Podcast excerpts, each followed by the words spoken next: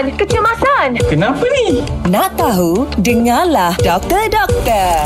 Soalan hari ini datang daripada saudari Nik. Uh, baru-baru ini ada viral mengenai seorang pemimpin negara jiran yang mengamalkan minum jamu untuk kesihatan. Soalan dia, betul ke jamu ini baik untuk kesihatan dan yang keduanya ada kesan sampingan tak daripada pengambilan jamu? Okey, ter- sebelum saya pergi lebih lanjut mengenai jamu ni, baik ke buruk dia jamu ni, okey saya nak semua tahu bahawa dalam jamu yang dihasilkan secara semula jadi melalui akar kayu dan juga pucuk daun tu, terdapat steroid semula jadi. Okey, dalam perubatan juga steroid ini digunakan untuk melawan keradangan dan juga mengurangkan rasa sakit yang dirasai oleh pesakit nah. Dan dalam perubatan moden walaupun kita menggunakan steroid, kita menggunakan dengan dos yang tertentu. Dan dalam badan kita sendiri pun terdapat steroid-steroid yang dihasilkan secara semula jadi oleh organ-organ dalam badan kita. Okey, kalau kita masih lagi nak guna jamu, kita mesti ada tiga benda, tiga perkara yang kita kena titik beratkan. Yang pertama, kita mesti jelas kandungan yang terdapat dalam setiap jamu tersebut. Ambil masa untuk teliti setiap kandungan tu. Yang kedua, pastikan jamu tersebut dikilangkan oleh kilang yang mendapat pengiktirafan GMP iaitu piawaian amalan pengilangan yang terbaik GMP.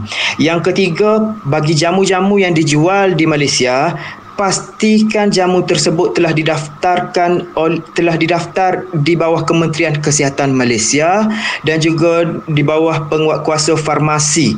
Boleh cek hologram pada botol jamu tersebut dan membuat semakan. Sekadar cek tak cukup tapi kena buat semakan melalui pusat dan juga penguatkuasa farmasi bagi negeri masing-masing. Akan ada kesan sampingan kalau diambil secara berlebihan dan dalam tempoh masa yang panjang. Sebagaimana yang saya maklum ke awal tadi, jamu ni diperbuat daripada akar-akar kayu dan juga bahan kimia untuk memberi kesan yang lebih cepat kepada pengamal dia. Jadi semua steroid yang berlebihan, bahan kimia yang berlebihan boleh menyebabkan fungsi organ dan juga sistem dalam badan kita menjadi rosak.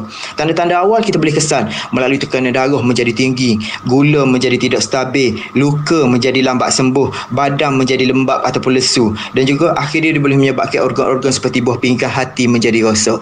Jadi saya harap yang bertanya saudari Nik dan juga semua pendengar gegar permata pantai timur jelas dengan soalan jamu. Oh, macam tu ke doktor?